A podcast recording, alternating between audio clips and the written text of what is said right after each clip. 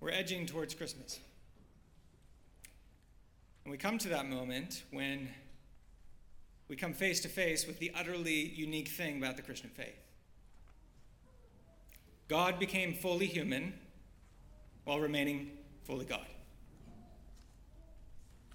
In other faiths, God may interact with humans. He may appear to humans. He may come to dwell with humans in temples, but never does God become fully human while remaining fully God. No aspect of his divinity diminished, no aspect of his humanity compromised. Upholding the universe by the power of his word and depending on Mary for food and warmth and care. In, in a way that, that human words can't even capture. In a way that, that has inspired millions of songs and, and millions of paintings and millions of poems and all sorts of art forms in order to just capture a little glimpse of the glory of this moment we here tonight are to wonder at a holy mystery. God, the author of history, writes himself into his own story. I love the way that Aaron spoke about this last week when he was talking from Luke chapter 2 about the Christmas story. It was Jesus' birth that he was focusing on, and there was this juxtaposition, this contrast between divine humility and human vainglory. It was that the leaders of the world were flexing their muscles and displaying their might that God came low into human humility and poverty. And so we get this picture in Luke chapter 2 that God becomes human while humans are trying to become God. The form of salvation is the inverse of human pride. And it was an astonishing thing to see in Luke chapter 2. But what I want to do with you tonight is to re- rewind the story, to reverse the tape just a little bit, and look at Luke chapter 1. Not the actual story of Jesus' birth, but the announcement of his birth. An angel appears to the Virgin Mary. She's startled, as we would all be, and the angel tells her that she will conceive and bear a son. But the focus is, interestingly, in Luke chapter 1, not on the humility and poverty of this son it is on his greatness and his royalty.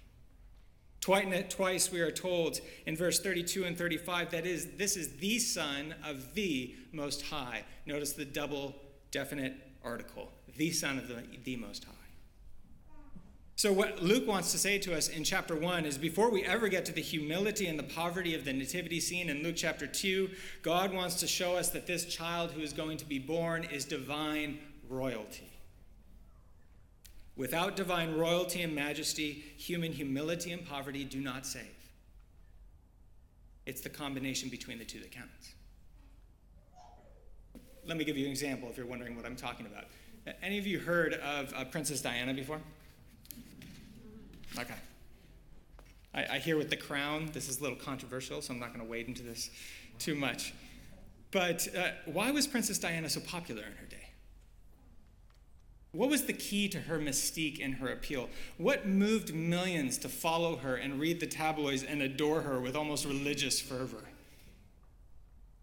Many people have talked about her beauty, her accessibility, how she was trying to modernize the monarchy, her vulnerability, her compassion. But there have been many other celebrities that have had this before. I think the difference with the Princess of Wales is, Wales is that she was royalty in the Princess of Wales, we didn't just have a celebrity, we had majesty stooping down. Who she was as royal princess, who she was as part of the royal family, was what made her presence to a hurting humanity so significant and meaningful and powerful when she was with the normal people. It was the combination of her royalty and her humility that was so astonishing. And the same is true of Jesus Christ. It was as Son of the Most High, as the King who will reign forever and ever, that his birth in a fragile human form from the Virgin Mary, it's because he's King that that is so significant and meaningful and powerful. And that's the main point of this chapter 1 annunciation from the angel to Mary. It is to reveal Jesus' royal power and his divine sonship before he was ever conceived and born. And I think this is really important for us to get. Because it's kind of a common theme in a lot of modern biographies of Jesus' life that he's painted as a caring, charismatic, sometimes controversial figure who gathered a great following in his day, but unfortunately died an untimely and tragic death. And in some of these narratives, it's told us that he never claimed to be God in his life, and others never claimed that he was God in his lifetime. It wasn't until after his death, in the centuries that followed, that his believers, his followers, the church, elevated and deified his human status up to a God. So, according to these narratives, belief in Jesus' divinity and royalty was actually the creation of the church after his life. It wasn't something that was fundamentally true of him from the very beginning. And so the order goes Jesus' humanity first, and then the creation of Jesus' divinity second. And whatever you think of this, I think we have to account the fact that one of the first century historians, one of the first biographers to ever write about Jesus, says actually the order is exactly the opposite. The factual history of the actual events says that the angel came to tell Mary what he was called and what he was to be given before he was ever conceived and born. Look with me at verse 30 if you have your Bible open on page 855. The angel said to Mary, Do not be afraid, Mary, for you have found favor with God. And behold, you will conceive in your womb and bear a son, and you shall call his name Jesus. He will be great, and he will be called Son of the Most High. And the Lord God will give to him the throne of his father David, and he will reign over the house of Jacob forever, and his kingdom there will be no end. And then verse 35 the Holy Spirit will come upon you. That's how this will happen. And the power of the Most High will overshadow you. Therefore, the child to be born will be, here's a third time, called Holy, the Son of God. It's interesting, we still do this when people are born now. When someone's born, what are the first things we do? We name them, and then we give them gifts. Here, we're told that this son is going to be called Jesus, the Son of the Most High, great and holy. That's what he's going to be named. And then we're told what he's going to be given. He's going to be given a throne, a reign, a kingdom that will never end. What he is called speaks of his divine dignity, and what he will be given speaks of his royal authority. So, what child is this? We're told he's the King of Kings and the Lord of Lords. And this is a fascinating thing to think about in our day and age, especially with social media, with the internet. We can see what's happening all over the world. And in a time never before do we have this palpable awareness that kings come and go, that kingdoms rise and fall. But we're told here, once coronated, this king is never going to go and this kingdom is never going to fall. It's a picture that we're given of ultimate defeat of the power of death and evil and threat that runs rampant in our world and does so much damage. It's what Handel's Messiah celebrates when it so beautifully proclaims, He is King of kings and Lord of lords, and He shall reign forever and ever. Slightly tempted to ask the choir to do impromptu Handel's Messiah. I'm not going to do that. But the crux of the angel's announcement is this that Jesus' royal authority rests on his divine dignity. His kingship depends on and flows from his sonship. I already pointed out to you twice in verse 32 and 35, he's called the Son of the Most High. And what we're told is that Jesus doesn't become a son at his birth from Mary, rather, he has always already been son. Think about that for a second. He has already always been son. So, what we have here in our passage is actually two sonships being described. The first is a human one that has a certain starting point in time. He was born of the Virgin Mary in Bethlehem.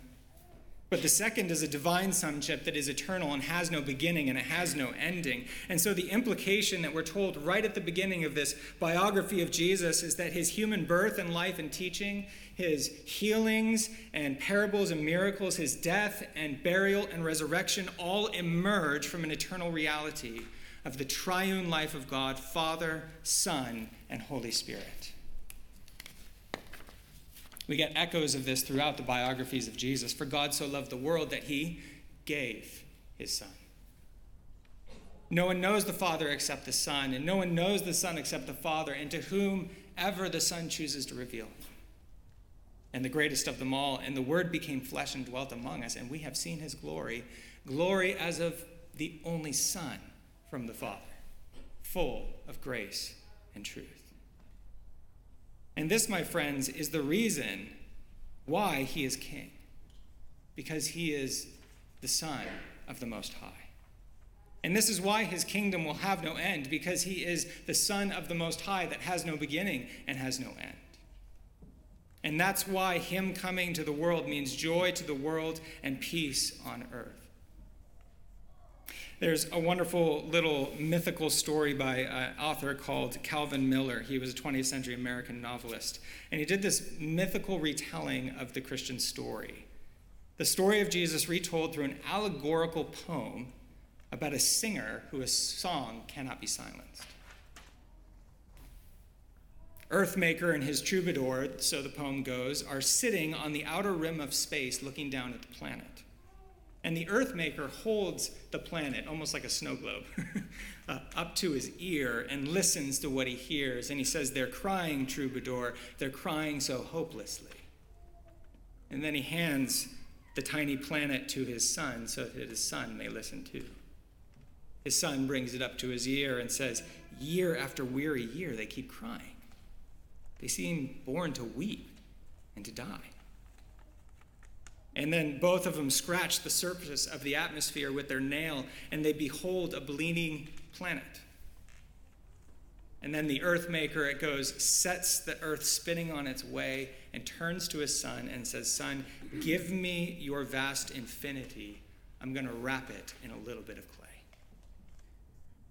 And so the son becomes one of us.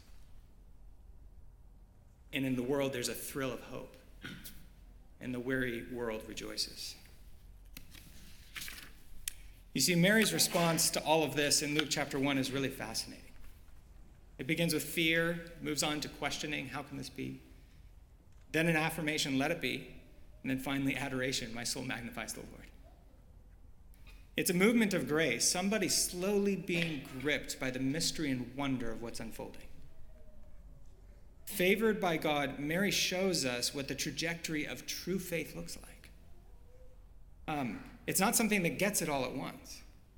But faith in Christianity is a willingness to actively receive what we did not ask for, what we did not prepare for, and what we did not work for, and what we do not fully understand. The presence of God's Son in our lives and his gracious rule and reign over our lives. And one of the questions that I want to ask you here tonight as we conclude in the next minute or two is where are you on this journey? Are you in that place of fear, of questioning, of affirmation, or adoration? Because there's many of us here, I'm assuming, who may not yet be at that place where Mary is of saying, Yes, Lord, let it be to me according to your word. You may be more where Mary is saying, How can this be, Lord? And if you are in that place, I want to say two things to you. First, a word of encouragement. I just want to say you're in good company. Christian faith is no stranger to tough questions. There's a lot of people in Scripture asking them. And the second thing I want to say to you is an invitation. Metaphorically and literally, come and see this Jesus. Don't settle for cynical agnosticism or, or comfortable pluralism. Pursue the truth about Jesus. Is he liar? Is he lunatic? Or is he Lord? That's the most significant question we could ever ask ourselves. And if you haven't been convinced of that tonight and you have further exploring that needs to be done, I would love to chat with you about this. But I also want to remind you have this class, this course coming up in January. Come and see where we're providing a safe, hospitable space for people to explore this question for themselves um, and to have others who are exploring that question as well. Friends, what we behold tonight is a holy mystery. God became human without ceasing to be God. And he will be given a kingdom that will never be toppled. And he will rule and he will reign forever.